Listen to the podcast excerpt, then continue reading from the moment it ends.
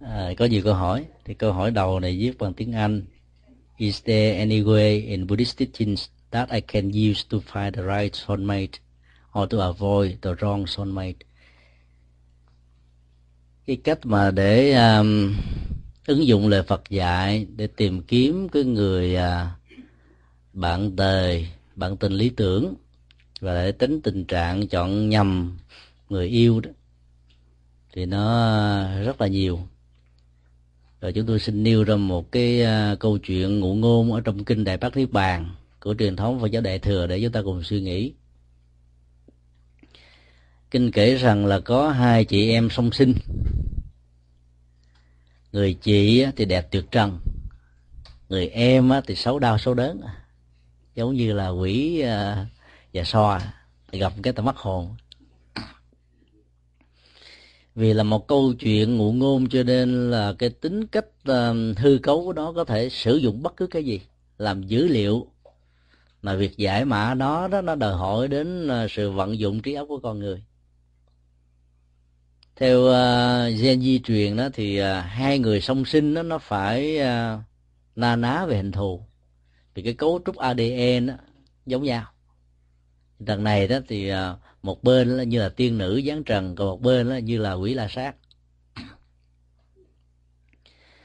Một công tử nọ đã đem lòng yêu ờ, cô chị vì cái sắc đẹp mà nghiêng thùng đổ nước của cô ta.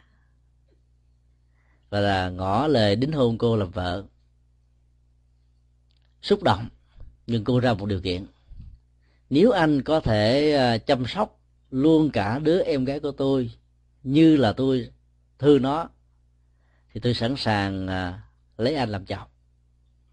Còn nếu anh thấy rằng đó là một điều kiện không thể nào thực thi được đó, thì tốt nhất là đường anh anh đi, đường tôi tôi đi. Chuyện tình đôi ta chỉ thế thôi. Đây là một cái cuộc ngõ tình. Và cái người đáp tình đó là có một cái điều kiện, và điều kiện đó nó liên hệ đến tình thương yêu đối với đứa em gái bất hạnh của mình cái đối thoại đó còn diễn ra theo nhiều kịch tính khác nhau, nhưng mà kết thúc nó không có. Và cái hay của cái cụ ngôn này đó là nó dành cái quyền giải đáp cái kịch tính đó cho những người đọc. Chúng ta thử đặt mình trong tình huống của ờ, chàng hoàng tử. Ngỏ lời thương một người đẹp tuyệt trần làm làm vợ và bị người đó đặt điều kiện. Là phải thương luôn cái cô ờ, em gái xấu đau, xấu đớn như là người em ruột của mình. Chúng ta thấy là bản chất của câu chuyện ngụ ngôn nó gợi lên chúng ta về à, một cái triết lý rằng là ở trong mỗi con người nó đều có hai gương mặt. Một gương mặt rất đẹp và một gương mặt rất là xấu. Gương mặt đẹp đó là gương mặt của ngoại giao, của quần chúng, của giao tế, của xã hội hóa và cái gương mặt rất xấu kia có thể là gương mặt của riêng bản thân mình khi mình sống một mình, khi mà không ai biết đến mình, khi ờ, mình có thể bày mưu lập kế, qua mặt, có thể nhiều người cùng một lúc. Mặc dù sự qua mặt như thế có thể thành công ở trong nhiều tình huống khác nhau. Và cái mâu thuẫn nội tại về cái mặt tốt, mặt xấu trong mỗi con người nó đều có hết á. Thì để tìm kiếm một cái người bạn tình lý tưởng về phương diện nhận thức đạo đức cá tánh đó, thì chúng ta phải tìm kiếm cái phương diện thật của người bạn tình đó chứ không phải là cái phương diện của ngoại giao. Câu điều kiện của người đẹp trong tình huống câu chuyện này là nếu anh có thể thương đứa em bất hạnh của tôi như là chính đứa em ruột của của anh á thì tôi mới có thể lấy anh được. Đó là một câu nói rất thật cái điều kiện đó là một kiện rất thực và nó có thể ờ, làm cho hai người có thể hiểu nhau ngay từ ban đầu và nó không hề có bất kỳ một sự ngoại giao nào. Mặc dù cái nét đẹp của cái người đẹp sắc nước hương trời này đó, có thể là một cái biểu đạt về phương diện ngoại giao và cái xấu của cô em à, có thể như là một cái sự thầm kín ở bên trong mà mỗi người chúng ta đều có thể có ở phương diện này hay là phương diện khác do đó cái công việc chọn cái người bạn đời thích hợp nhất với mình nếu chúng ta dựa vào cái cấu trúc của câu chuyện ngụ ngôn vừa nêu đó chúng ta có thể thấy rằng là người hoàng tử đó phải trả lời thành thực ở trong tâm thức của mình chứ đừng trả lời trên sự à, núi kéo và đam mê cái nhan sắc đẹp trượt trần của cái người bình thường. Bởi vì trong lúc mà mình à, chiều theo cái nét đẹp và mình muốn có được à, để thỏa mãn các điều kiện để thỏa mãn cái cái nguyện vọng của mình đó thì cái đó đôi lúc mình vước vước ờ, về nhà. Một con người mà mình không thấy là cái sắc đẹp uh, sắc nước hương trời nữa mà là một cái bộ mặt rất là xấu đa xấu đớn. Hai phương diện đó nó có thể tồn tại với chúng ta rất là nhiều. Cho nên để giải quyết được cái cái mâu thuẫn nội tại ở trong nhận thức về sự lựa chọn một bên đó, nó có thể làm cho mình mê mẩn rồi một bên nó có thể làm cho mình không dám nhìn lần thứ hai thì công việc còn lại đó là cái công việc phải nhìn từ thâm tâm của mình. Cũng rất may mắn trong tình huống cái câu chuyện đó, chàng hoàng tử này đã được đặt điều kiện ngay từ đầu. Ở trong xã hội, ở trong đời sống của chúng ta, thỉnh thoảng chúng ta được người mình thương đặt những điều kiện. Điều kiện đó có thể là điều kiện về vai trò, vị trí xã hội, tiền nông, rồi chăm lo cho cái ờ, người bên vợ hay bên chồng tương lai, và nhiều thứ khác nữa. Nếu thỏa mãn được chúng đó thì tình yêu này mới bắt đầu được chấp cánh. Và tất cả những con người đến với nhau với tính điều kiện đó thì luôn luôn có những mục đích. Và cái gì có tính điều kiện để thỏa mãn được uh, hạnh phúc thì cái đó đó nó chỉ tồn tại một thời gian rất ngắn. Nó không không lâu dài không bền. Do đó đó nếu chúng ta may mắn gặp được những người không hề thiết lập bất cứ một điều kiện nào trong cái giai đoạn đầu khi mới tìm hiểu nhau, trong giai đoạn giữa khi tình yêu đã cắn kết và trong giai đoạn cuối kết thúc với nhau bằng hôn nhân, chúng ta là người may mắn. Và thấy rất rõ ở cái tấm lòng chân thực của người kia nói ra những thứ người đó cần, những thứ người đó không cần, những thứ người đó quan tâm, những thứ người đó không quan tâm để hai bên có thể tìm hiểu với nhau ngay lập tức mà không phải chờ qua đến năm này tháng nọ qua những cái cuộc đi chơi giả ngoại để tìm hiểu. Bởi vì mỗi một lần giả ngoại như vậy người ta ứng xử với nhau bằng một cái bộ mặt của một người rất đẹp. Nhưng mà trên thực tế, và có thể, người đó là một người hoàn toàn mang tính cách và cá tính đối lập. Do đó đó là chúng ta cần phải ờ, hết sức là thận trọng để chọn và những cái tiêu chí để chúng ta có được một tiến trình chọn lựa đúng người đó ở chỗ là chúng ta xem coi cái tính điều kiện trong cuộc tình này nó có hay không. Và dĩ nhiên có rất nhiều người khéo léo để chờ cho cá cắm câu rồi mới đặt điều kiện. À, lúc đó thì chúng ta biết rằng là cái bộ mặt đẹp của cái cuộc tình đó nó chỉ là cái bộ mặt bên ngoài mang tính ngoại giao thôi. Còn cái bộ mặt xấu bên trong mới là cái mà người ta đáng gờm cho nên giải quyết được cái tính điều kiện trong tình yêu để dẫn đến cái cuộc hôn nhân đó là chúng ta đã giải quyết được một bài toán khó của hôn nhân hết 50%. 50% còn lại là nó có những cái cá tính có thể khác nhau giữa trời và và đất, giữa ờ, lửa và nước mà có thể mình phát hiện thấy ra ngay từ ban đầu và chúng ta nêu ra một cái tâm quyết rằng là tôi có thể thay đổi người đó cái lý tưởng làm cho mình có thể nghĩ đến một cái chuyện cao hơn cái khả năng thực tế mình có thể làm. Nhưng mà trong thực tế đó nếu mình không thay đổi được cái đó thì chính người đó sẽ thay đổi mình. Nếu mình chấp nhận được cái tình huống thay đổi người kia hoặc là mình bị người kia thay đổi thì cái việc đến với người đó nó sẽ trở thành là một sự tình nguyện. Và do đó việc chọn lựa ra cái người đúng với cái gu à, nói một cái nghĩa nôm na hay là đúng với cái cái tiêu chí mình đặt ra đó mới có thể được thiết lập ở một phần nào tương đối thôi thì hoàn toàn nó không có sự tuyệt đối. Dĩ nhiên là trong sự lựa chọn nếu cái yếu tố ngoại hình nó không trở thành một cái nỗi ám ảnh đó, thì con người sẽ dễ dàng phán đoán vấn đề chính xác à. Mà không đó là chúng ta dễ dàng bị ờ, cái cái cái cái ngoại hình nó đánh lừa. Ngoại hình trong tình huống này có thể được hiểu bao gồm luôn cả vai trò vị trí rồi uh, cái cái giá trị vật chất mà cái người mà mình thương có thể có. Rồi đôi lúc nhiều khi mình không phải thương cái người đó mà mình thương ờ, cái gia tài của người đó mình thương cái ờ, cái vai trò vị trí của người đó mình thương cái danh tiếng của người đó hoặc là mình thương những cái điều kiện mà người đó có thể chu cấp cho mình. Và mình đẳng thức quá và đánh đồng nó với tình yêu. Và cái đó là một sự sai lầm ngay cách thức chúng ta đặt vấn đề cho nên đạo phật dạy chúng ta phải nhìn nhận đánh giá phải bằng con mắt, mà bằng nhận thức. Cái nhận thức đó qua hình ảnh của đức thiên thư thiên nhãn đó là một cái con mắt ở trong mỗi một bàn tay. Bàn tay tượng trưng cho hành động cụ thể. Khi mình nói mình thương một người nào, không phải là nói qua lo mà phải biểu đạt nó bằng những sự chăm sóc, bằng những sự nâng đỡ, bằng những sự quan tâm cụ thể và nếu những sự chăm sóc quan tâm cụ thể đó, nó nó không có cái sự soi sáng của tội giác đi kèm về chỉ đạo đó, thì lúc chúng ta rơi vào trạng thái cảm tính và cuối cùng đó, chúng ta trở thành nạn nhân và biến người kia cũng trở thành nạn nhân. Một bên thì bị lệ thuộc, một bên đó thì lợi dụng và cả hai đó đều không thể có hạnh phúc được. Cho nên nhà Phật dạy là để chọn ra một người bạn đời lý tưởng hợp với mọi phương diện như kinh đã nêu ra, thì à, chúng ta cần phải nhận định đánh giá người đó bằng bằng con mắt của nhận thức tự giác. Thì cái khả năng mà bị lầm lẫn và cái sai suất hay là sai số trong tình huống này nó sẽ không cao. Có những tình huống đó nếu chúng ta có phước báo và có cái năng lực trực quan đó thì à, chúng ta phán đoán vấn đề rất là nhanh. Và nó rất là phù hợp với nhân quả. Và cuối cùng đó, nó sẽ làm cho mình chọn đúng người và dĩ nhiên là, là trong cuộc đời này nó, nó cái cái phước báo nó quyết định một phần khá quan trọng. Có nhiều người nhiều khi chẳng có nhận thức gì cũng không có quan tâm gì hết nhưng mà cái người đến với họ là cái người hợp gu hợp tánh vì họ đã có duyên với nhau lâu rồi.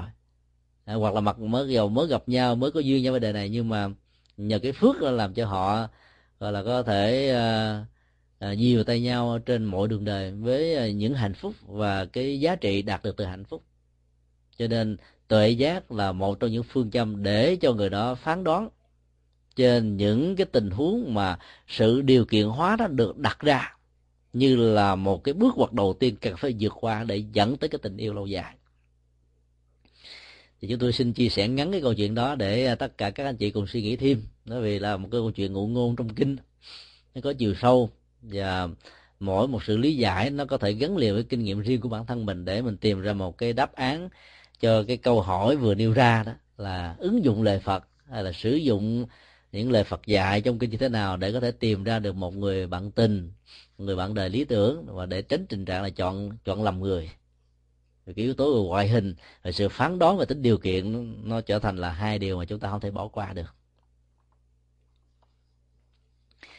Một câu hỏi khác là có một người bạn một hôm hỏi một vị thầy rằng chị ta là một người có hoàn toàn gia đình hạnh phúc, con cái đề huề, dâu rể đều quý mến.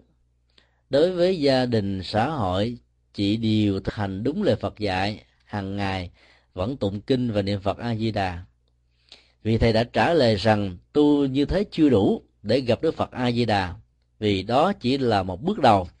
Vậy không biết tu kế tiếp là tu như thế nào để được thành phật?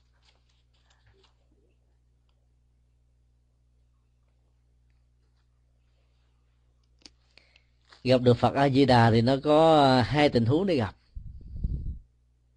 Tình huống thứ nhất á, là gặp bằng cách là sống với những hạnh nguyện mà đức phật đã sống. Thì giàu cho xa đức phật ờ, là hàng thế kỷ hoặc là cách xa đức phật hàng ngàn năm ánh sáng. Chúng ta vẫn là người rất là cần phật. Đây là tư tưởng được nêu ra ở trong kinh 42 chương. Và đó là một cái tư tưởng rất triết lý và rất có chiều sâu tại vì trong thời đức phật vẫn có những người đến bên bên cạnh đức phật, thậm chí là làm thị giả của phật để lấy le thôi. Chứ không phải là tìm cái chất liệu tâm linh, vi diệu để mà tưới tẩm ở trên đời sống, cảm xúc, nhận thức và hành động của mình. Cái tình trạng lấy le như thế nó chỉ làm cho cái to được trương sình lớn lên thôi. Và do đó người đó trở thành một cái muỗng nằm, một cái muỗng inox nằm ở trong cái tô cách hoàn toàn không có nếm gì được một chút nào cái hương vị của tô canh rất là ngon. Và trong tình huống đó đó là một sự vô bổ hoàn toàn. Cũng có những cái tình huống chúng ta gặp một đức phật mà đức phật đó là đức phật của hình thức và chủ nghĩa của ngoại hình thôi. Và chúng ta mô phỏng trên sự ờ, mô tả ở trong các kinh rằng là Đức Phật có 32 tướng tốt, 80 vẻ đẹp. Thì hình dung ra với hào quang chói lọi, cha nghiêm, hảo tướng toàn hoàn, hoàn toàn thì khi mà chúng ta nhận định đánh giá và muốn gặp đức phật a di đà theo góc độ như vừa nêu thì chúng ta là lúc sẽ bỏ qua rất nhiều cơ hội thấy được những uh, gọi là uh, những hình dạng khác của đức phật a di đà thông qua những con người cụ thể với những à, phật sự cụ thể với những đề sống tâm linh cụ thể. Và chúng ta có thể đánh giá rất thường rất thấp người đó. Thì trong tình huống đó thì cái chân lý tuệ giác vô lượng quan vô lượng thọ, vô lượng công đức của phật a di đà qua một ông già già nua nào đó, với hình hài xấu xí và vai trò vị trí xã hội chẳng là gì.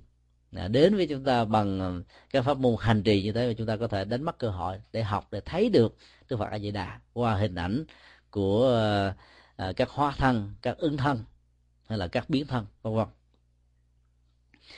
còn về phương diện thực tế đối với các hành giả tu theo hạnh uh, tịnh độ đó muốn được tái sanh trở về thế giới a di đà của đức phật a di đà thì chúng ta phải nương vào cái uh, mô tả về tính điều kiện ở trong kinh a di đà đó là bản kinh uh, quan trọng nhất và căn bản nhất. Ở trong đó có một câu như thế này. Bất dĩ thiểu thỉ thiểu thiển thiện căn phước đức nhân duyên phước báo đắc sanh bị quốc thiểu thiển là ít mỏng cạn cợt. Ờ, Chẳng đáng là bao? Thiện căn phước đức nhân duyên là ba tiêu chí quan trọng. Thiện căn là căn lành. Căn lành nó có nghĩa là cái sự gieo trồng từ nhiều đời nhiều kiếp ít nhất cũng phải vài chục năm hay là vài năm. Rồi phước đức đó, nó như là cái kết quả tất yếu của căn lành được gieo trồng. Mà nếu như chưa chưa có được như thế thì phải có nhân duyên lành nhiều. Để chúng ta gần gũi được bạn lành thầy tốt môi trường tu tập thuận lợi để mọi sự dấn thân và hành trì chúng ta có kết quả ngay tức khắc chứ không phải chờ đến ờ, kiếp sau, vân vân. Nếu ai mà chưa hội đủ được ba điều kiện này đó thì khó về được lắm. Chúng ta có thể được cái hộ chiếu để xuất cảnh ra khỏi ta bà. Nhưng mà ra đến tây phương đó để được nhập cảnh vô mà nếu không có tiêu chuẩn này, chúng ta cũng bị lọ về đó. Bởi vì việc nhập cảnh, cư dân của ta bà lên tây phương tịnh độ mà không đủ tiêu chuẩn về tâm linh, về đạo đức, về phước báo, về hành trì, về dấn thân đó, thì chúng ta sẽ trở thành những người biến ta bà thành tịnh độ. Và do đó cái tiêu chí này nó rất là quan trọng và nó là một quy trình của nhân quả tự nó quyết đoán định đoạt, nó sắp xếp. Cho nên giàu cho có quyền lực, giàu cho có ước nguyện mà nếu chúng ta không hội đủ những điều kiện như vừa nêu thì khó được thành tựu lắm. Cho chúng ta xuất cảnh là một chuyện khác. Vì nó thuộc về cái quyền quản lý của cái nơi chúng ta chuẩn bị đi. Còn nhập cảnh nó thuộc về cái quyền của những người ở cái nơi mà chúng ta sẽ đến. À, với những cái ước nguyện với những cái mong đợi. Cho nên câu trả lời của vị thầy như vừa nêu đó là hoàn toàn à, hợp lý.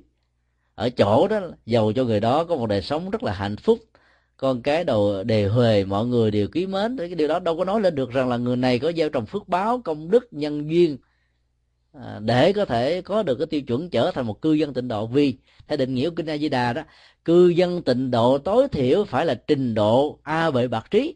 Và dịch nghĩa trong tiếng Việt đó là bắt thói chuyển. Bắt thói chuyển theo truyền thống Phật học đó phải là là thánh uh, tam quả trở lên do đó, nếu mà mình mang nghiệp phàm phu mà tới ta bà là làm làm sao mình trở thành bác nói chuyện được? Mặc dù học thuyết ở trong à, tịnh độ tông do các vị tổ sáng lập đó, nó có một cái học thuyết mang tên là đáy nghiệp vãng sanh. Tức là do nguyện ước và lòng từ bi của chư phật, những cái nghiệp ta bà còn nhiều, mình vẫn có thể được mang phát về ở bên tịnh độ để tiếp tục tu. Đó là một cái lời giáo dục khuyến tấn thôi. Ở đâu đó nó cũng phải có tiêu chí để vào ngoài trừ là mình nhập cản lậu. Mà lên cõi phật mà nhập cản lậu nhập cảnh lậu là không đảm bảo. Rớt. Đó. nếu mà phật mời về thì, thì phật sẽ trở thành là một cái người à, à, không công bằng. Hay có những người tiêu chí chưa đủ mà vẫn cho vào. Còn người có tiêu chí đủ mà không có cầu nguyện mình không cho vào có lẽ nó sẽ không có tình huống đó.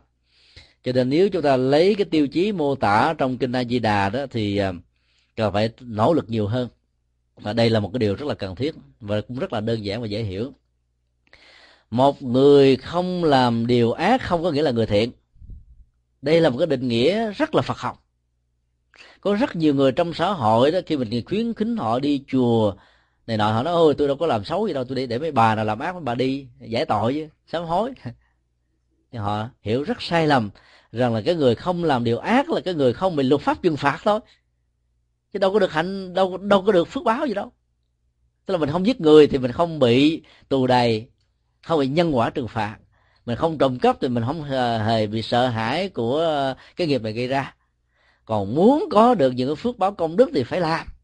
Do đó, ở trong tiêu chí đặt ra là phải gieo trồng dạng hạnh công đức phước báo, tức là người tu thành tịnh độ phải rất là thiết thực, dấn thân, làm rất nhiều việc làm thì cái tiêu chí đó nó mới đủ làm cho cái nghiệp mình nó nhẹ như tơ hồng, bay về tây phương chứ bằng không, mới đi nửa chừng là cũng rớt à.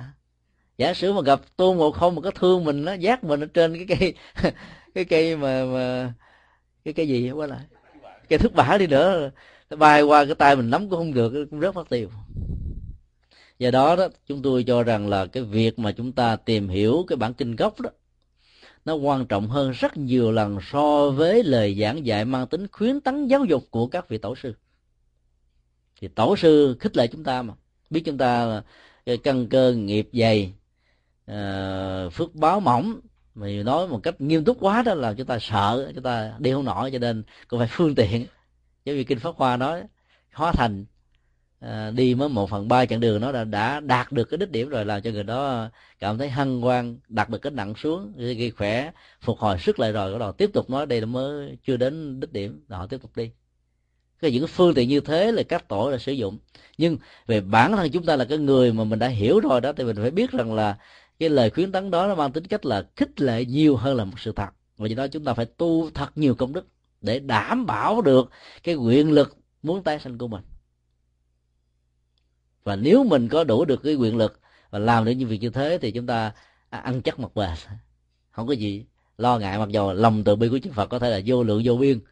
Nhưng mà nếu mình có thể tự lực được và không nhờ đến các ngài thì vẫn tốt hơn là mình phải nương nhờ, phải không ạ?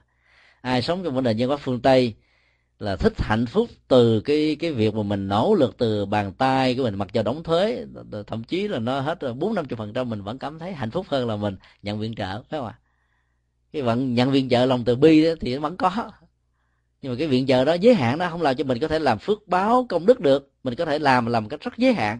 Hoặc là tán dương công đức tùy hỷ công đức khuyến tấn công đức là hết rồi. Còn dấn thân tự lực để tạo công đức đó, đòi hỏi mình phải là cái người tự lực thì mình mới có thể làm theo cái hướng mình muốn theo cái tiêu chí mình có thể đặt ra. Do đó dựa vào kinh di đà thì chúng ta cần phải tu rất nhiều phước báo đó, thì chúng ta mới đảm bảo còn mà tu để thành phật thì thôi nó còn hằng hà xa số nhiều thứ lắm đó.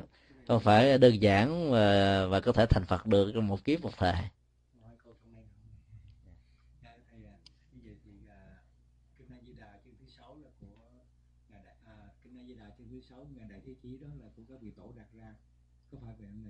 kinh bi hoa có, có phải là do các vị tổ đặt ra không ạ ở đây thì à, chúng tôi không có đề cập đến cái à, tính cách tác giả của các bản kinh, do Phật hay là do các tổ, mà chỉ muốn nói một điều đó là các học thuyết đó. Ví dụ như là đế nghiệp vãng sanh là không có trong bất kỳ một bản kinh nào, thuộc truyền thống tịnh độ tông, mà do các tổ tịnh độ tông khuyến tấn các hành giả để cho những người mà cái quá quá khứ của họ với nhiều cái uh, lem lắm đó vẫn có được một cái cái tự tin rằng tôi cũng có thể làm được việc như là các vị thánh làm. Cho nên họ không còn mặc cảm tội lỗi không còn những cái nỗi sợ hãi bế tắc để trở thành cốc cần đề bất cần đề dấn thân vào lùng là bùng lầy của khổ đau ngày càng lúng lúc sâu nhiều hơn. Cho nên họ có thể vươn lên. Do đó cái lời khuyến tấn đó vẫn có giá trị rất tích cực với rất nhiều người. Chứ không phải là không có mà ở đây chúng ta nói là cái tiêu chí thực tế đó nó phải là dạng hạnh công đức phước báo với ba tiêu chí mà đức phật đã nêu. Còn các bản kinh về tịnh độ à, hoài kinh à, a di đà đó thì à, có thể nói ở cái mức độ gia giảm nhiều ít khác nhau. Nhưng nếu chúng ta có thể qualify được cái cái tiêu chuẩn mà khó nhất đó thì chúng ta vẫn là cái người an toàn nhất để đi về. Mặc dù cũng có những tình tình tình huống là phớt chứ đậu phớt à, mà nếu như mình không không nằm vô cái diện được đậu vớt thì sao? Có nhiều người đi vượt biên ở mấy năm ở đảo rồi mà vẫn bị hồi hương. À, mặc dù người ta cũng chủ chưa là nhân đạo đó cũng bị hồi hương thôi. Trốn lời cuối cùng cũng bị móc về. Do đó mình phải tin là cố gắng làm sao để cái tiêu chí mình đặt ra được đặt ra đó là mình thỏa mãn hết được thì an toàn nó vẫn cao hơn. Do đó các kinh nào nêu tiêu chí càng khó thì mình nên phấn đấu theo cái đó. Chứ còn nêu ra dễ quá, mình thấy ờ, ỷ lại, thì mình sẽ không làm hết. Thà dư thừa còn hơn là thiếu. Dư thừa mình có thể tặng cho người khác, còn thiếu đi mượn ai. Một câu hỏi khác. Tôi có những giấc mơ cách đây đã lâu. Về chùa. Điều mà bây giờ tôi thấy những hình ảnh ấy ở bên tây tạng vậy có phải là tiền kiếp tôi đã từng là người tây tạng hay không? Cũng có thể. Có nhiều người thấy họ thích hợp với cái nền văn hóa của nước khác hơn là nền văn hóa của chính họ. Bởi vì cái tiền kiếp đó họ đã từng trải qua những cái đề sống mà bản chất các dữ liệu của nền văn hóa đó đã, đã trở thành một phần sự sống của họ. Ví dụ như là những người phật tử à, khi còn ở việt nam á mỗi tuần, thậm chí là mỗi ngày đến chùa tụng kinh bái sám. Thì khi qua bên hoa kỳ này thì mình vẫn còn cảm thấy cái đó là một nhu cầu. Cho nên mỗi khi rảnh rỗi và có điều kiện là trở về chùa thôi. Thì cái quán tính của thói quen nó làm cho con người phải đi tới phía trước. Nhất là cái quán tính tốt đó, nó làm cho mình tinh tấn, phấn chấn nhiều hơn. Thì cái nền văn hóa nó cũng như thế là bởi vì nó gắn liền với con người từ lúc mới lọt lòng, thông qua truyền thống giáo dục truyền đạt của những người đi trước đối với mình và thông qua cái phong tục tập quán và những cái điều nhắc nhở của cha mẹ họ hàng nó làm cho mình gắn liền với nó nhiều hơn. Cho nên đó là khi tái sinh ra là một cái người ví dụ như bây giờ là Việt Nam mà mình vẫn cảm thấy là những cái hình ảnh mà mình thấy ở bên Tây Tạng mà à, sau đó mình đi du lịch mình thấy y hệt như vậy thì cái đó nó như là một cái dấu hiệu để chúng ta có thể tin rằng là kiếp trước người người có những cái giấc mơ như thế này là người Tây Tạng và ít nhất là người đã từng đi du hành Tây Tạng trước khi trở thành người Việt Nam.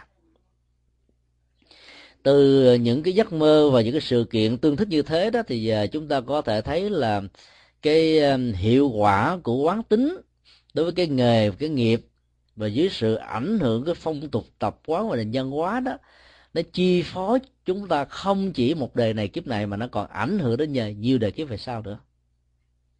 Có nhiều người có mặt ở Hoa Kỳ mấy chục năm mà vẫn sống trong cái nền văn hóa của người Việt à. tại vì nhiều đời kiếp họ đã từng là người Việt à. Mặc dù không phải họ là người không có tri thức, không à, thích ứng, tiếp biến nhân hóa với những cái mới, cái hay. Nhưng mà cái chất liệu văn hóa của người Việt nó nó nó đã trở thành như là là là thực thể sự sống của họ. Cho nên những cái kia nó trở thành như dữ liệu tham khảo thôi. Nó không thể làm phai nhỏ được. Còn có nhiều người mới qua ngày hôm trước ngày hôm sau là thay đổi hoàn toàn một trăm phần trăm là bởi vì cái gốc gác của nền văn hóa Việt Nam đối với họ đó là có thể là nó mới có mới đề này thôi. Cho nên là những cái dấu ấn về phương diện tâm thức về phương diện vô thức về phương diện tiềm thức nó không nhiều.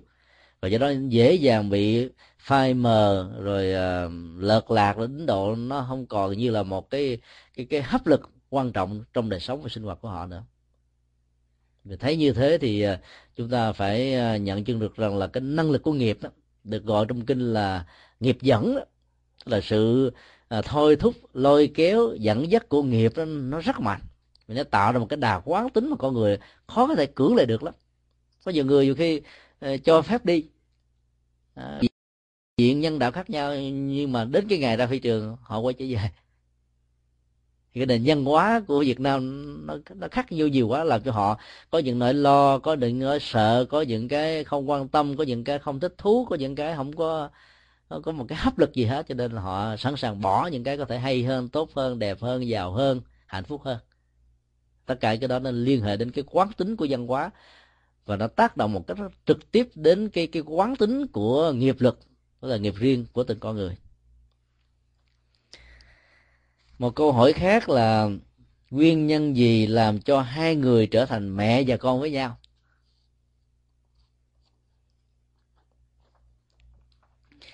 Ở trong kinh đó thì à, chưa thấy có những cái câu à, trả lời liên hệ đến câu hỏi này. Nhưng mà về học thuyết nghiệp á chúng ta có thể uh, tin như thế này tức là là cha mẹ anh em vợ chồng với nhau ít nhất là chúng ta có những cái mẫu số chung và có những cái mẫu số riêng về nghiệp. Mẫu số chung được gọi là cộng nghiệp mẫu số riêng được gọi là biệt nghiệp. Nếu như cái tình cảnh quan gia trái chủ ở trong một cái kiếp nào đó mà hai bên chưa có dứt được với nhau và thù, thề với nhau, tôi sẽ trả thù khi có điều kiện đó. Thì trong một đời kiếp tình cờ nào đó với những cái điều kiện thích hợp, thì hai người này có thể trở thành mẹ con. Tới với nhau để làm khổ cho nhau, đì đọt cho nhau, rồi hành hạ lẫn nhau vậy đó. Lúc đó nó là giàu cho mẹ thương con con thương mẹ nhưng mà sự chăm sóc, sự lo lắng, quan tâm nó làm cho người kia cảm thấy rằng là mình giống như một con chim được nhốt ở trong lòng. Tức là càng được quan tâm thì càng khổ đau, bế tắc. Tức là cái tính cách và cái cá tính của người được quan tâm đó sẽ trở thành như là một cái cái gì đó được giam nhốt hơn là để thể hiện bộc lộ cái cái cái những gì mà người đó muốn, cho nên hạnh phúc nó mất đi hết. Thì trong những cái tình huống diễn ra như thế đó thì chúng ta biết là nó có thể nó có những cái à, nghiệp duyên trở ngại với nhau.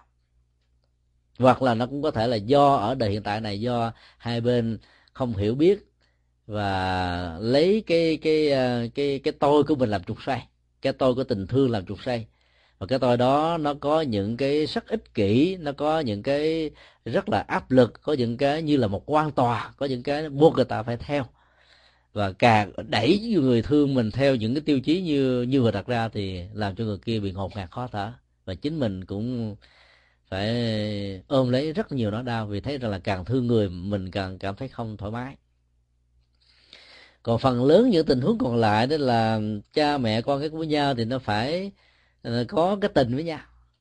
Và đặc biệt là ví dụ như là có nhiều người mẹ đó, thương con gái của mình chăm sóc mà thương ngay từ lúc mà mình có thai. Hoặc là sắp xếp cái sự có thai đó cho đứa con này sinh ra vào năm tháng ngày giờ kia để nó hợp gu với cá tính của mình. Chúng ta thấy vẫn có những cái tình huống như thế diễn ra ở Việt Nam, ở hải ngoại, vân vân. Thì trong tình huống đó đó là cái người mẹ này đã góp phần tạo ra một cái cộng nghiệp của đứa con đối với mình. Không chỉ về duyên di truyền, mà nó còn liên hệ đến cá tính. Và chúng tôi đã từng gặp một số phật tử ở Houston, mẹ con giống nhau in đúc, giọng nói không khác nhau một tí nào và chúng tôi phải gọi là, cái người phật tử đó là, ví dụ như cô đó tên là thanh, thì tên đó là thanh mẹ, thanh con, thì còn qua điện thoại không nhận dạng được. Từ cái cách nói, cái cách cười, cách chia sẻ, cách giải quyết, cách thảo luận vấn đề nó giống nhau in đúc và đứa con gái, như là bản sao của người mẹ. Thì trong tình huống đó thì chúng ta biết rằng là cái duyên quyến thuộc giữa hai người này nó đã có nhiều đời lắm rồi cho nên là họ không thể nào xa nhau không thể nào rời nhau. Tái sinh ở đâu cũng là quyến thuộc. Cái khi đó là cái người này đó là trở thành mẹ khi thì trở thành con khi cái trở thành bà khi trở thành cháu khi thì trở thành người thân quyến thuộc với nhau thôi. Để có cơ hội chăm sóc lo lắng thương yêu à, nhiều dắt lẫn nhau ở trên cuộc đời để mang cho nhau được hạnh phúc. Cái quan hệ giữa cha con cũng như thế hay là mẹ với đứa con trai hay là là là là đứa con gái đối với uh, uh, người, người cha của mình. Nó cũng có những cái mối quan hệ thuận hoặc là nghịch. Do đó tùy tình huống cụ thể mà chúng ta có thể xác quyết là tình tình huống nào là nó tạo ra cái ờ, cái sự thuận và tình huống nào nó là kết quả của cái nghịch. Và tình huống nào nó là một sự tình cờ. Trong những tình huống tình cờ chúng ta thấy là bởi vì là ví dụ những cái trường hợp mà chết hoạn tử tức là chết mà nghiệp chưa hết tuổi thọ chưa kết thúc do thiên tai ờ, do tai nạn giao thông vân vân. Thì cái này được kinh dược sư nêu ra đến cả chín tình huống khác nhau. Thì trong những cái tình huống mà chết hoạn tử như vậy đó thì lúc đó, đó đâu có cái tình trạng mà có một cái đôi vợ chồng nào nghiệp cảm tương thích đang có quan hệ giới tính với nhau. Mà theo kinh trung bộ đó để tạo ra một mầm sống mới đó thì phải có tinh cha trứng mẹ, giao hợp trong ngày người mẹ có thể thụ thai. Và có một cái thần thức vừa qua đời và nghiệp cảm tương ức sẽ tái sanh vào. Ví dụ như là bây giờ ờ, hai vợ chồng đó ờ, có nghiệp cảm tương thích với cái người này. Và họ đang đi làm vào ban ngày, làm sao có quan hệ giới tính? Và cái người này đang chết ờ, trong tai nạn giao thông ngay cái thời điểm đó để làm sao tìm ra? Thì lúc đó người này không còn cách nào khác nếu họ không còn quyến luyến về tình yêu, không tiếc nói về gia tài, sự nghiệp và chấp nhận cái chết diễn ra như một sự thật, thì họ sẽ tái sanh liên tức khắc theo nghiệp dẫn của mình. Thì lúc đó họ phải tìm vào cái chỗ nào đó để nó có cái chỗ tái sanh thôi. Thì lúc đó là cái người mới bắt đầu sinh ra này là hoàn toàn không có quan hệ nghiệp quả, tốt hay là xấu, thuận hay là nghịch với cha mẹ đó, hoàn toàn không có và họ phải làm hoàn toàn mới nếu người cha người mẹ đó có lo lắng có chăm sóc. Thì cái tình yêu này nó được phát sanh tình thương này nó được nuôi lớn và họ trở thành là một gia đình hoàn toàn hạnh phúc. Còn nếu à, do bận biệu với công việc làm ăn buôn bán với sức ép của xã hội nhiều quá cha mẹ không đủ thời gian để lo lắng thì người này có thể trở thành một người hư. Và nếu tác động tiêu cực nữa có thể là quy trách nhiệm và hỗn hào bất hiếu và đổ đổ tội đổ lỗi cho cha mẹ mình. Cuối cùng biến ờ, trở nhau thành là những người à, đang đi trên con đường đối lập nó cũng có những tình huống như thế. Cho nên phải dựa vào tình huống cụ thể thì chúng ta mới xác biết là nó nó thuộc cái tiêu chuẩn nào để nó nó dẫn ra những cái như vậy. Còn ở trong luận câu xá thì nó có nêu ra một cái tình huống chung chung về cái quán tính của uh, nghiệp tính dục. Nó dẫn dắt con người trong tiến trình tái sanh. Thì trong lúc tái sanh như vậy đó thì cái người con nếu là nữ đó thì sẽ có khuynh hướng tính dục xem cái người cha mình như là người tình. Và ngược lại đó người à, đứa, con trai đó có trong tương lai khi tái sanh có thể xem cái người mẹ của mình là người tình. Thì do về cái sự hấp dẫn giới tính và tính dục như thế nó làm cho tiến trình tái sanh được lao vào rất là nhanh và nó tụ thành một cái phôi thai. Đó là cái phân tích về à, về về tiến trình tái sanh và cái ảnh hưởng tính dục ở trong tiến trình tái sanh ở trong à, luận câu xá mặc dù trong các bản kinh thì không có nêu ra điều này nhưng mà các tổ đã phân tích. Và chúng tôi cho rằng sự phân tích như thế là nó rất phù hợp với cái ngành à, tâm lý học hiện đại. Bởi vì cái cái ám ảnh về tính dục đó, nó như là cái từ trường của sanh tử. Đó. các chủng loại có mặt trong cuộc đời này là đều từ cái tính dục mà ra và do đó nó ít nhiều ảnh hưởng đến con người. Dĩ nhiên không phải là người nào khi đi tái sanh đều cũng có cái quan niệm tính dục như thế. Nó có những tình huống có và có những tình huống không. Cho nên có những tình huống do vì cái áp áp lực của tính dục dẫn tới cho nên trở thành là mẹ con. Và do đó, người mẹ có khuynh hướng là thương đứa con trai nhiều hơn là thương đứa con gái. Và ngược lại, người người cha đó thương đứa con gái nhiều hơn là thương đứa con trai cái khuynh hướng này chúng ta thấy là nó chiếm đại đa số. Nhưng mà vẫn có những tình huống, người mẹ thương đứa con gái hơn đứa con trai và người cha thương đứa con trai hơn đứa con gái. Thì cái quan nghiệp cộng nghiệp, quan hệ cộng nghiệp, biệt nghiệp nó dẫn đến những tình huống như thế này. Câu hỏi khác là, thế gian hạnh phúc có thật không? Hay chỉ tìm thật sự nơi thiền định? Câu hỏi này nó đặt ra hai cấp độ liên hệ đến bản chất của hạnh phúc hạnh phúc của đời sống thế gian đó làm thế nào để có được một mái ấm gia đình vợ chồng hiểu biết à, nhiều dắt nhau để lo lắng cho con cái và thành công ở trong cuộc đời. Về với các hoạt dụng của tình yêu à, tình cảm tình dục và tất cả những cái phương tiện vật chất của đời sống để làm cho người ta có cảm giác rằng mình đang sống ở trong một môi trường được gọi là hạnh phúc. Thì cái hạnh phúc đó được kinh điển nhà Phật gọi là hạnh phúc nhân thừa tức là nó ở cái cấp độ của con người và ở cấp độ của chư thiên tức là con người thuộc các hành tinh khác. Thì hạnh phúc này cũng rất là đáng trân trọng miễn nó tuân thủ cái nguyên tắc một giờ một chồng. Và cả hai bên đều văn giữ năm điều đạo đức và nương tựa ba điểm tựa tâm linh. À, như là cái tiêu chí ban đầu mà tất cả những người phật tử tại gia cần phải à, hướng về và cần phải à, thực tập còn có những cái tình huống đó chúng ta thấy rằng là hạnh phúc mà muốn cao hơn nữa đó thì nó phải vượt qua khỏi các giới hạn của phản ứng giác quan. Mà nói theo à, tâm lý học ngày nay đó đó là cái phản ứng quá chắc diễn ra trên bộ não thôi. À, các cái xung động à, hưng phấn của thần kinh đó nó làm cho chúng ta có cảm giác rằng là mình hạnh phúc. Mà trên thực chế đó nó chỉ là một sự thỏa mãn cái nhu cầu của à, giác quan hơn là bản chất hạnh phúc thật cái truyền thống kinh ờ, truyền thống thiền định trong Phật giáo và các pháp môn hành trì nói chung. Nó có một cái giá trị là giúp chúng ta làm quen với một cái loại hình hạnh phúc. Mà cái tính cách là tĩnh tại như là kết quả tất yếu của sự thực tập. Hơn là nó lệ thuộc một cách có điều kiện vào các phản ứng giác quan về phương diện hóa chất. Hay là sự thay đổi hóc môn ở trong cơ cơ thể sinh học của từng con người đối với thiền định đó thì à, trong kinh điển thường mô tả có những cái à, ảnh dụ chẳng hạn như là nói rằng là cái mức độ hỷ lạc á, của một người ở trạng thái sơ thiền nó cũng giống như là đang có mặt ở trong một cái mùa hè nóng bức.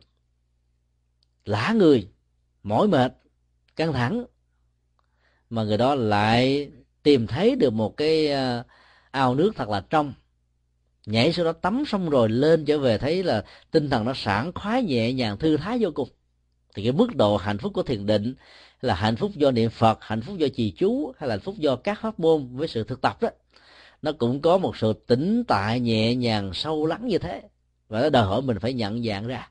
Lúc đầu nếu chưa có được cái cái cái năng lực nhận dạng ra thì chúng ta phải hình dung hóa nó. Cho nên một trong những cái phương pháp thực tập của đức phật dạy đó là chúng ta phải à, phải phải phải tạo ra hình dung bằng cách là chúng ta nói là khi tôi thở ra một hơi thở thật dài nhẹ nhàng sâu lắng tôi thấy toàn thân của tôi được khinh an và nhẹ nhàng. Cái niệm đó nó nó đòi hỏi mình phải hình dung là toàn thân của tôi khinh năng và nhẹ nhàng. Nó bao gồm các lớp tế bào lớp thịt làn da xương tủy máu hơi thở sự sống và tổng thể cái cái cái, cái cấu trúc của đời sống này mình phải hình dung rằng là cái mức độ của hỷ lạc nhẹ nhàng thư thái kinh an nó, nó thấm vào từng bộ phận một. Chúng ta phải hình dung tưởng tượng ra. Thì lúc đó đó là các cái khoái lạc thông thường của uh, giác quan đó nó sẽ không còn là một nỗi ám ảnh khống chế. Và sự thực tập của những người xuất gia đó nếu quen với cái phương pháp thiền quán hay là thực tập của các pháp môn đó thì dần dần người đó sẽ xa lìa được những cái thói quen hưởng thụ các khoái lạc của người tại gia. Và không, nó có thể bị bán đồ như phế, tức là thất bại. Vì không cảm thấy được cái đời sống tu tập được, nó có những cái giá trị an vui hạnh phúc ở mức độ cao hơn. Vì nó là cái mức độ tỉnh tại của tâm, cho nên nó đòi hỏi đến cái nhận thức của tâm mới phát hiện ra được sự hiện hữu và phát triển của nó trong sự hành trì và tu tập của mình. Cho nên là vào những cái ngày bát quan trai, thì đức phật khuyến tấn tất cả những người tại gia đó trở thành người xuất gia. Xuất gia trong vòng 24 giờ để mình trải nghiệm cái mức độ hạnh phúc cao hơn. Thì nguyên ngày hôm đó là mình không có quan hệ tính dục ừ, vợ chồng. Mặc dù có thương vợ thương chồng cái nào đi nữa mình cũng uh, chuyển hóa nó và đẩy nó vào một cái nỗi đam mê cao thượng hơn đẹp hơn có giá trị hơn.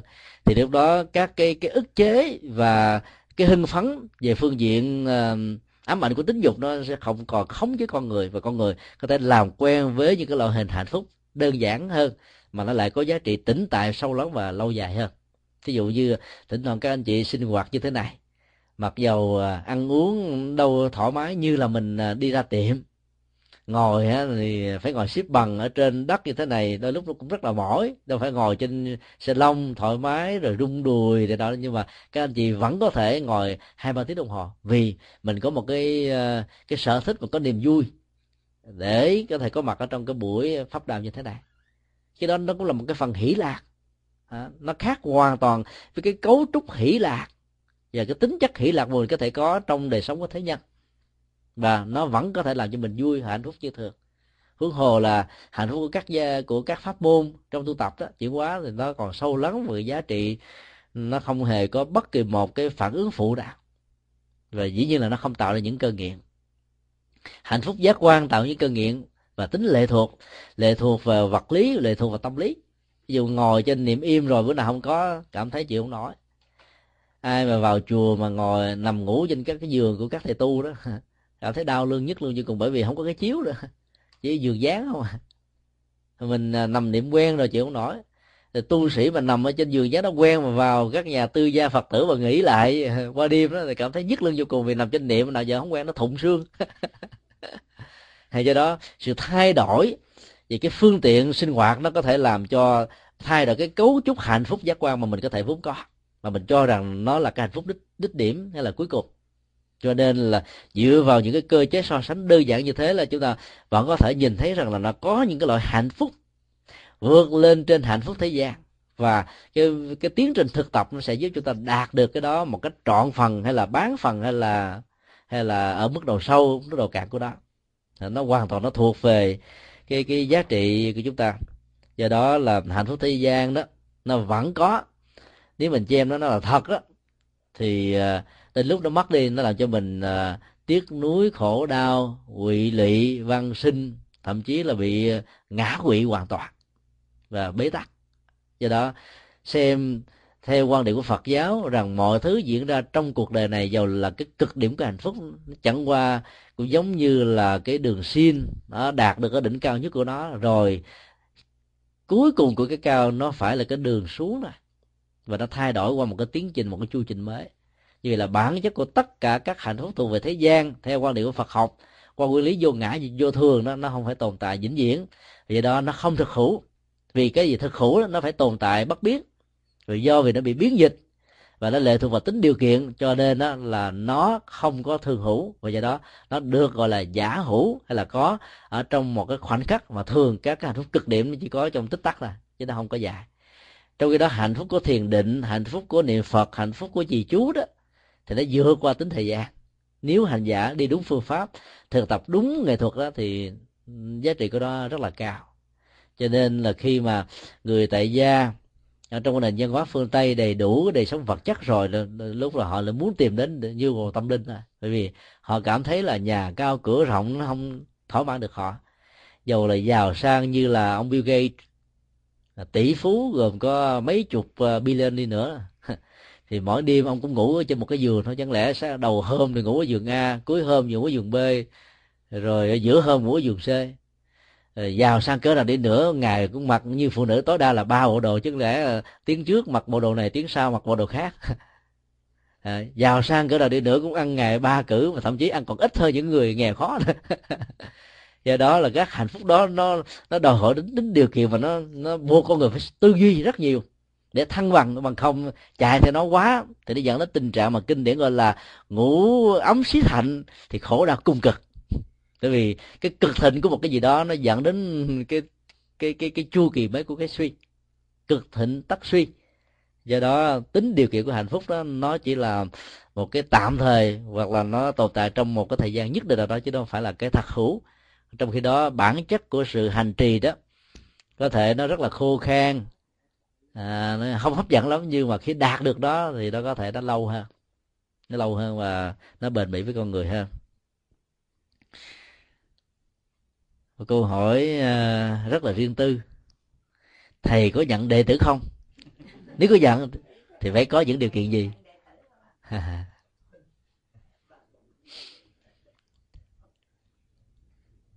Ngày xưa đó cái quan hệ thầy trò nó đặt trên nền tảng là đến bên cạnh nhau.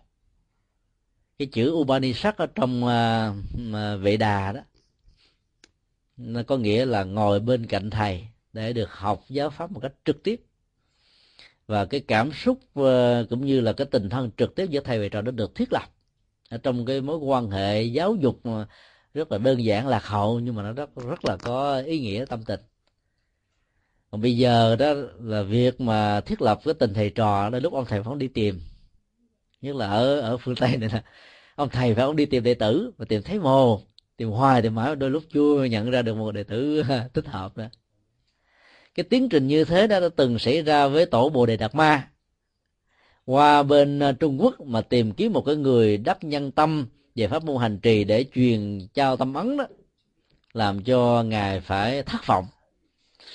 Và cái phản ứng của sự thất vọng này là ngài đã chín năm diễn bích để nhập vào cái loại thiền là không còn hoạt dụng của à, à cảm xúc và ý niệm quá để chờ cái cơ duyên thuận lợi tìm kiếm người thích hợp hơn. Vì cái cuộc uh, tìm kiếm đầu tiên với uh, vua lương võ đế làm cho ông hoàn toàn thất vọng. Ở trong một xã hội nào giai đoạn nào cũng nó cũng có những cái tình huống như thế. Những người học trò đi kiếm một vị thầy lý tưởng và tìm hoài không ra. Rồi người thầy cũng đi tiếp người trò lý tưởng để có thể truyền trao ờ, nói tiếp cái sự nghiệp của mình cũng tìm không ra. Do đó cái điều kiện rất đơn giản là làm thế nào để tâm tâm của mình nó hợp với đạo à. thì cái tính thầy trò được thiết lập rồi. và trên tinh thần này thì chúng ta trở về với những cái quy định quá khứ của đức phật đó. Khi mà mình làm đệ tử một vị nào đó, mình không phải, gọi là, tư hữu hóa vị đó, hay là thân tự hóa vị đó. Vì như thế thì nó sẽ sai. Và khi trở thành đệ tử của nhà Phật rồi đó, thì chúng ta xem tăng bảo đó là những vị thầy chung của mình. Không còn là những thầy riêng nữa bên ngoài mình còn nói có ông thầy riêng ông thầy à, à, tutor hoặc là ông thầy teacher hoặc là ông thầy instructor hay là gì đó. Nó có nhiều cái cách thức khác nhau. Nhưng mà trong đạo đó là ông thầy chỉ là cái người khai khai tâm ban đầu thôi. Và khi mình đến với đạo rồi đó mình xem tất cả những vị xuất gia chân chánh đều là thầy của mình. Ngay cả những người xuất gia như chúng tôi cũng muốn xem tăng bảo là thầy của mình. À, cái tinh thần về đạo lý thầy trò ở trong nhà phật là như thế dĩ nhiên là các truyền thống phật giáo khác nhau, có thể quan điểm khác nhau. Để nó thiết lập cái tình thân trên cơ sở tình thân đó, cái việc hướng dẫn ờ, có thể có kết quả cao. Do đó để mà trở thành thầy trò của nhau là miễn làm sao tâm tư của nhau hướng về ờ, phật đạo. Thì lúc đó là là là mình sẽ gặp nhau trong chánh pháp thì cái kết quả của tình thầy trò đó nó không dẫn đến cái tình trạng là thần tượng hóa. Nhiều người đến với đạo là thông qua cái chủ nghĩa thần tượng hóa một con người thí dụ như mình thích vị thầy đó, vì vị thầy đó có thể có tướng hảo, có thể có những hoạt động từ thiện, có thể có những cái năng lực về giáo dục hay là có những cái sở trường về các lĩnh vực này nọ. Và mình cảm thấy rằng là những vị khác là không bằng được cái vị này cho nên tâm mình thăng phục. Cuối cùng mình nhận vị đó làm thầy và đến với đạo phật thông qua vị này. Cái con đường đến như thế nó trở thành con đường tín ngưỡng chung mà đại đa số chúng ta đều có thể trải qua ở phương diện này hay phương diện khác nhưng đến với đạo bằng con đường như thế đó thì sau này chúng ta dễ dàng bỏ đạo lắm. Vì sau này, nếu mình phát hiện ra, hoặc là mình hiểu lầm, hoặc là mình bị tác động rằng cái vị thầy lý tưởng mà mình đã từng một thời thần tượng đó, nó không còn là cái đối tượng thần tượng nữa, thì toàn bộ chủ nghĩa thần tượng nó sụp đổ như là hai tòa nhà thương hà à, thương mại của mỹ, chỉ trong vòng tích tắc ra nó sụp, đổ nát hoàn toàn. Và từ đó mình vẫy tay chào với ông phật luôn. Cái là mình đến với ông phật vì cái thiện cảm với ông thầy. thay vì đến với phật, qua cái thiện cảm với chánh pháp, mình thấy rằng đây là lý tưởng, đây là con đường, đây là đạo lý, đây là chất liệu mà mà nếu thiếu nó mình sẽ không có hạnh phúc được lâu dài. Thì đến với đạo phật như thế thì cái độ bền và tuổi thọ của nó mới đảm bảo. Còn đến thông qua cái thiện cảm với ông thầy thì nó chỉ có giá trị ban đầu thôi, chứ nó không có giá trị về lâu về dài. Tại việt nam đó thì à, phần lớn người phật tử đến chùa là thông qua một lễ tang hiếm khi nào có cái dịp uh, thuận lợi là tiếp xúc với ông thầy thông qua uh, trao đổi rồi bắt đầu mình thấy ấn tượng về Phật pháp mình đến đó. lễ tang mình uh, được người thân hướng dẫn bạn bè vân vân. Thì đến một ngôi chùa rồi vị thầy đó lo cho người thân của mình chu đáo cho nên mình cảm động quý mến cái cái sự uh, cống hiến đó cho nên là mình trở thành một người phật tử sau bảy tuần thất. Là quy tâm bảo thì đến như vậy thì rõ ràng nó thiết lập ở trên góc độ của à, cảm tình thôi. Chứ nó không thuộc về mức độ của vấn đề là đến với đạo phật, đến để thấy. Và đức phật nói rằng là tất cả những người phật tử phải đến với đạo phật bằng cái tiêu chí được gọi là cái ấn tượng hay là giá trị quan trọng của đạo phật là đến để mà thấy. Đến để, đến là một cái hiệu lệnh như là một sự mời gọi chúng ta đến đó như là một nhân chứng, như là một quan sát viên, như là một người tư duy, như là một người à, khách quan, như là một người rất là trung lập để nhận định, đánh giá các giá trị Phật pháp có thể cung ứng cho mình trong đời sống sinh hoạt hàng ngày. Chỉ khi nào chúng ta thấy rằng là các giá trị đó đó, nếu thiếu đi đó, mình không không có được phần hạnh phúc trọn vẹn thì hãy trở thành đệ tử của Đức Phật thì con đường tâm linh như thế là một con đường rất bền bỉ. Dầu cho sau này thầy mình có chết đi hay là có các chuyến duyên nghịch cảnh mình phải xa thầy hay là xa chùa đó thì không có cái gì có thể làm à, à, trao đảo hay là đổi hướng cái, cái khuynh hướng tâm linh mà mình đã đã dấn thân. Còn những con đường mà đến với tình cảm hay đến với con đường chủ nghĩa thần tượng đó, đều không phải là con đường con đường lý tưởng để đến với đạo phật mà đến với với ông thầy phải làm sao là thấy được cái lý tưởng của đạo phật đó. thì lúc đó chúng ta kết nối với với đức phật. Và do đó, vị thầy chỉ là một phương tiện truyền tông giá trị tâm linh của đức phật thông qua chánh pháp đối với chúng ta. Do đó không có ông thầy này, chúng ta có thể đến với một vị thầy khác và thậm chí trong cùng một thời điểm chúng ta có thể tham vấn, học hỏi với nhiều vị thầy tâm linh khác nhau. Và cái đó là một sự khuyến tấn và gọi mời để chúng ta có thể đi đến mọi chùa dung thông chứ có những cái tình huống chúng ta đến chùa đó rồi chúng ta lại không còn muốn đến cái ngôi chùa khác nữa là bởi vì chúng ta thần tượng quá một cá nhân. Cái đó đã được nền tảng đạo đức học đại thừa dạy chúng ta là y pháp bất y nhân. Lấy chánh pháp lấy chánh lấy lấy lý tưởng lấy đạo đức lấy con đường giải thoát làm nền tảng để nương tựa hơn là nương tựa vào con người. Bởi vì nương tựa vào con người chúng ta à, có thể à, bị sụp đổ hoặc là chúng ta mê tín về con người đó quá đôi lúc đó, những điều mà nói nó chưa phù hợp với đạo ở người đó chúng ta cũng nghe theo luôn. Cuối cùng chúng ta trở thành nạn nhân. Và do đó con đường đến với đạo phật như thế nó sẽ không có kết quả. Do đó việc nhận đệ tử không nhận đệ tử nó không quan trọng lắm. Quan trọng là tâm chúng ta có khế hợp với nhau không? Chính vì thế mà thuộc ngữ nhà thiền thường gọi là tâm bắn tâm á. Tâm truyền tâm.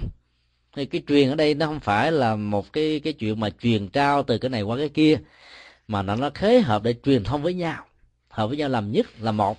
Thì giàu cho có thừa nhận vì đó là thầy không vì thầy thì mình với vì đó là cùng một lý tưởng thì tình thầy trò nó vẫn có. Còn cái điều kiện tiêu chí trong chùa à, để thiết lập một cái lễ uy tam bảo đó không gì khác hơn là mình thấy giá trị chánh pháp của đức phật là giá trị sự sống. Cho nên mình tình nguyện nương theo học hỏi theo. Thì cái đó nó làm cho cái tình thầy trò đó nó rất là hay thì sau này vị trò đó có đi bất cứ một nơi đâu phục vụ cho bất cứ một ngôi chùa nào vị thầy vẫn rất quan hỷ và ngược lại đó. nó không có bất kỳ bộ trở ngại